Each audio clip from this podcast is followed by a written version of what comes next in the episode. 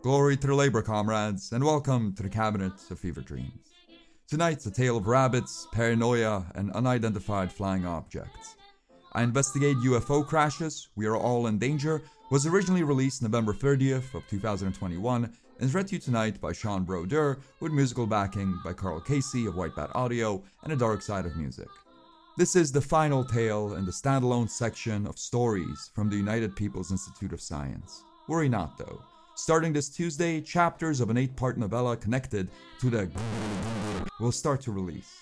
Make sure to subscribe to the Cabinet of Fever Dreams so you don't miss any of the episodes of the journals from the Institutes read by yours truly. With all that said, put on your tinfoil hats. They're watching.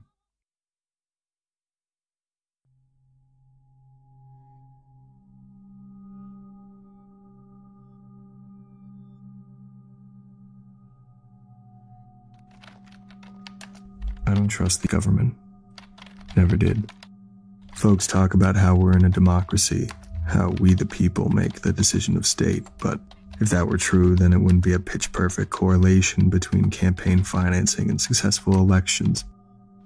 Our politicians are dependent on the money of the lobbyists who, in turn, suckle at the teat of a corporate superorganism. The mindless hierarchy of multi conglomerates doesn't care about sustainability or justice.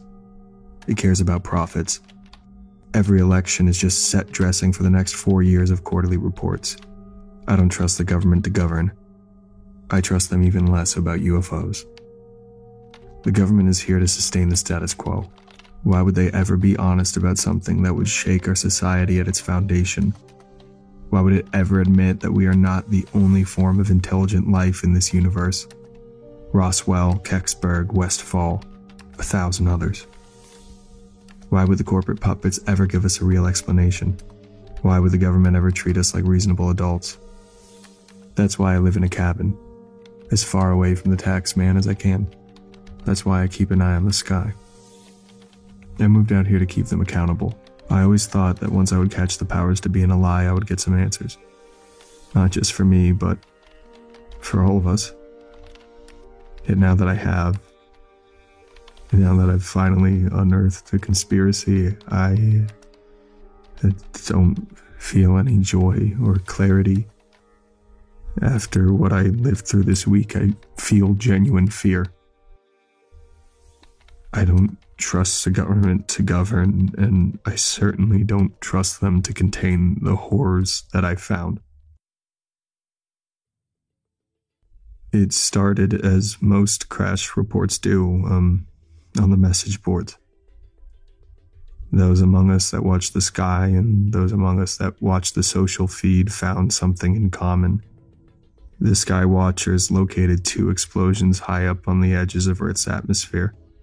The news folk noticed a strange amount of chatter coming out of Central Asia. It didn't take long for the stories to stick together. Two objects were launched into space from some old science facility in the post Soviet republics. Presumably, they were shot down by the powers that be before they could get to where they were going, and the debris was left to fall back to Earth. There was absolutely zero mention of this on the news, and that's the way these things usually go. The corporate elite wouldn't let information like this slip. They wouldn't want independent minds venturing out to see the remains of the unidentified flying objects that were shot down.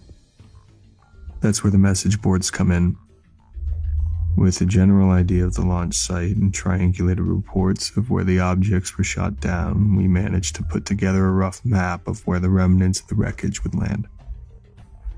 The objects were shot high enough in the air to spread most of the debris into space, but a couple dozen chunks were destined to fall to the ground.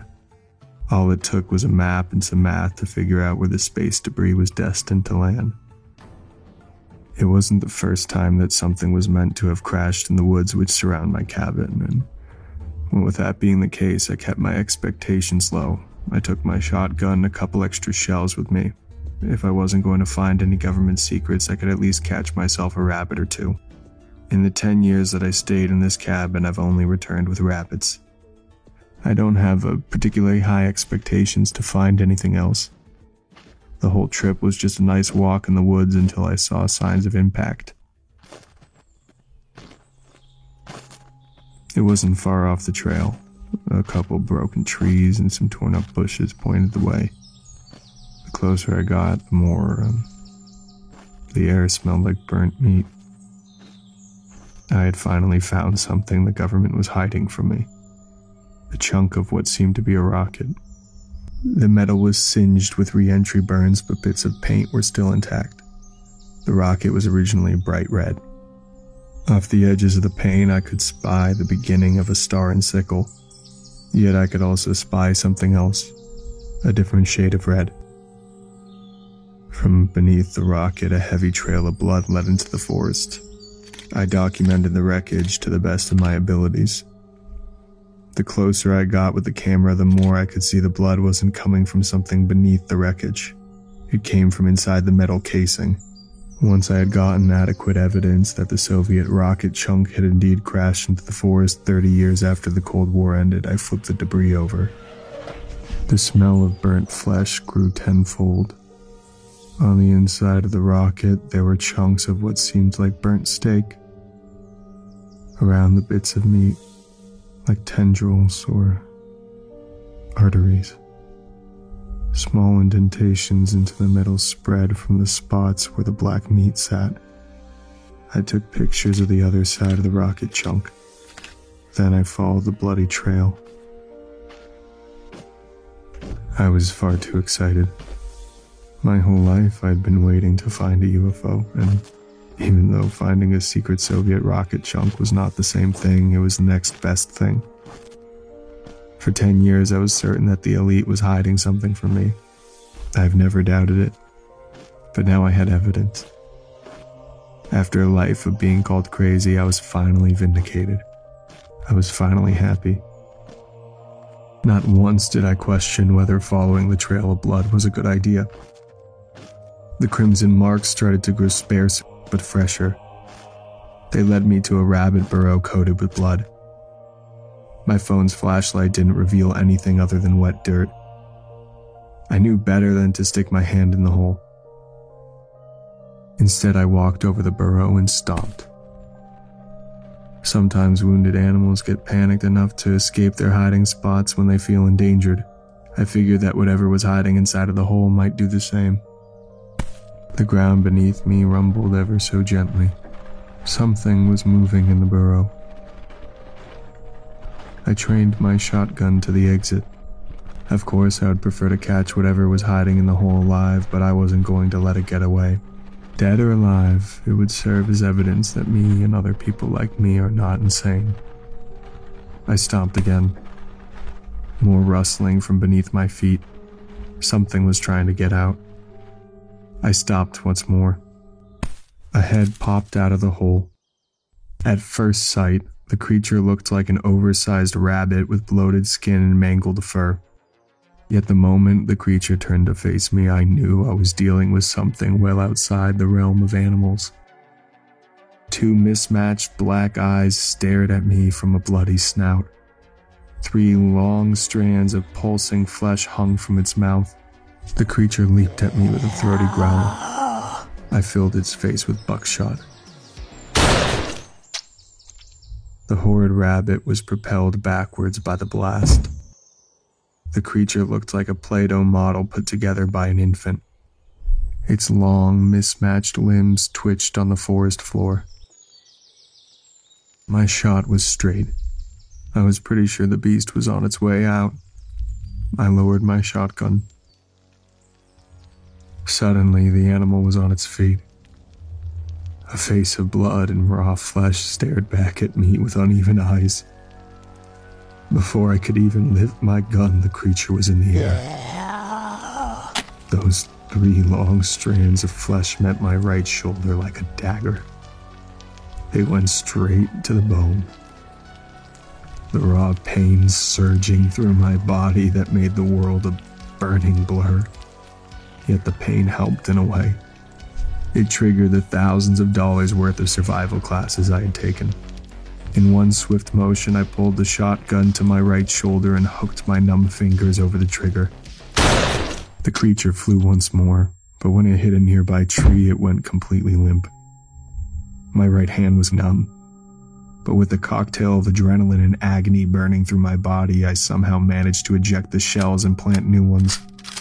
I shot the limp body of the malformed rabbit one more time, just in case. It didn't move again. The last thing I wanted to do was to call the police.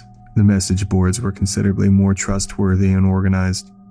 Yet phone data so far from 5G towers is a rarity. The closest internet connection was back in my cabin. Not wanting to leave the mess of foreign life unguarded, I called the only number my phone was able to call. At first, I thought my phone simply didn't work. I couldn't hear anything from the other side. That's when I realized there was blood coming out of my right ear.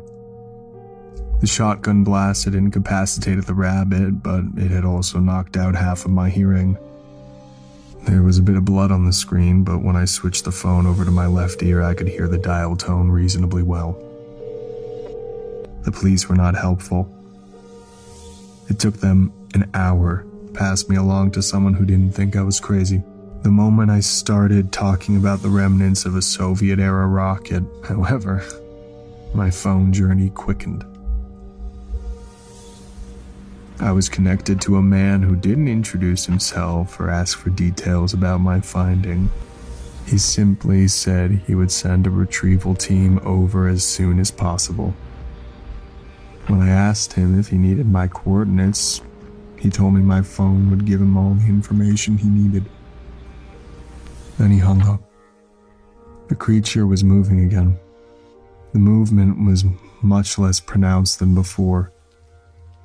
I didn't notice it until I hung up the phone. But like wet clay squeezed into a rabbit skin, the flesh of the creature started to slowly seep out. I unloaded another blast into the creature and refilled the cartridges. It stopped moving. For a while, at least. There weren't enough shells in my jacket to make me feel safe. There wasn't any amount of ammo in the world that would make me feel safe. For hours, I sat with the creature, shooting it whenever the flesh started to bubble once more. The intervals between the movement grew longer and longer, yet that didn't change the fact that the beast refused to die. Blood from my ear started to spill to my shoulder, yet there was no wound where the rabbit had bitten me. My clothes were torn, yet the skin where the rabbit's fleshy teeth cut to my bone looked untouched.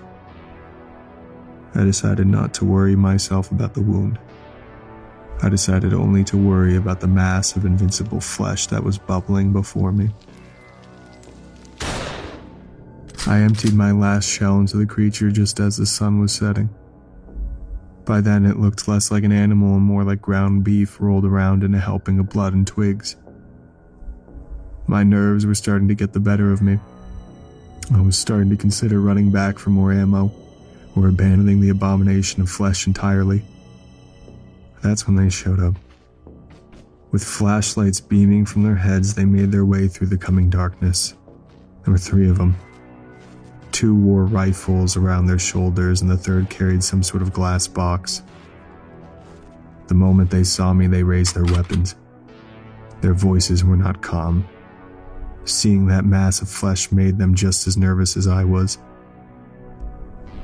The spook with the glass box went around containing the creature, but my attention was wrapped up in the guns. I dropped my empty shotgun. This gesture of goodwill did nothing to appease the government men. They argued amongst themselves in hushed voices, yet voices I could hear regardless. One of them was insistent on me being shot. I saw too much. I knew too much. The other refused to execute a civilian. It pains me to say this, but I begged. I had moved away from civilization so I could live free without the government's hands in my business, yet I ended up begging those jackboot enforcers of the status quo to let me live. The merciful one took away my phone and made me promise I would never tell anyone about what I had seen. I knew I would be writing a report on the message boards the moment I came home, but it wasn't until the hazmat troops started to leave that I decided to inform the wider public. I told them about the other impact sites we had mapped out. I warned them of the danger of those flesh creatures going unchecked. They ignored me. They simply thanked me for my service to my community and left. The beasts of flesh stirred in the glass container as they walked away. After seeing that mess of arteries and blood, I had trouble sleeping. Whatever that thing was, it wasn't something that was meant for human eyes. A persistent throbbing pain in my right shoulder has also made things difficult. Yet the thing that makes sleep impossible the most is thoughts of the future. I've tried reaching out. I've tried sending them the map of potential impact sites, but no one will listen to me. Even the message boards unlocked. Without proper evidence of what I had found, only select few are willing to listen to me. Yet it's not the disbelief of others that's keeping me awake. It's thoughts of the future.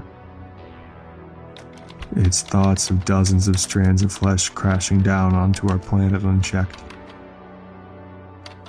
I don't trust the government. And I never have. I don't trust them to govern, and I. I certainly don't trust them to contain the beings of flesh that have fallen from the sky. The Cabinet of Fever Dreams is written and produced by Mike Jesus Langer and is brought to you by patrons such as Moo, Serafina L, Lucky J. Horton, Alan Rawl, Kuss, Bob Konderg, Chicken Mixer, Daniel Wengel, and Mr. Creepy Pasta. If you'd like to join these fine people and support the show and get early access to episodes along with a bunch of bonus content, drop by patreon.com slash Mike J. Langer. That's all for tonight, comrade. See you here next episode for the first chapter of the Journals from the Institute. Glory to labor.